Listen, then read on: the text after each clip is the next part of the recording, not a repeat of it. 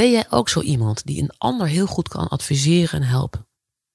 Als er iets speelt bij een collega of een vriend of een kind, weet je heel goed hoe je iemand uit de put kan helpen. Maar ja, als er iets bij jezelf gebeurt, dan is het wel even een ander verhaal. Een klant van mij is leidinggevende van een team van 20 mensen.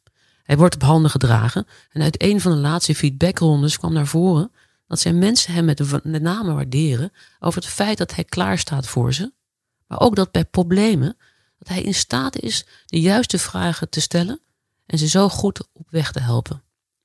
Er werd letterlijk gezegd: hij blijft altijd aardig en als ik zijn, zijn kamer uitloop, zie ik het probleem anders en weet ik wat mij te doen staat. Hoe anders is dat voor hemzelf?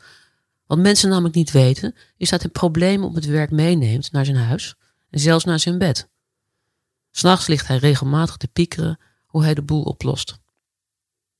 Terwijl hij zo'n goede raadgever is naar zijn mensen toe, lukt het hem zelf niet een ander perspectief te vinden en zit hij vast in zijn gepieker. Nou, je zou hem haast zo'n leidinggevende wensen als hij zelf kan zijn naar zijn, naar zijn teamleden toe. De Stoïcijnen hebben hier een geweldige tip voor. Zet een timer op 10 minuten.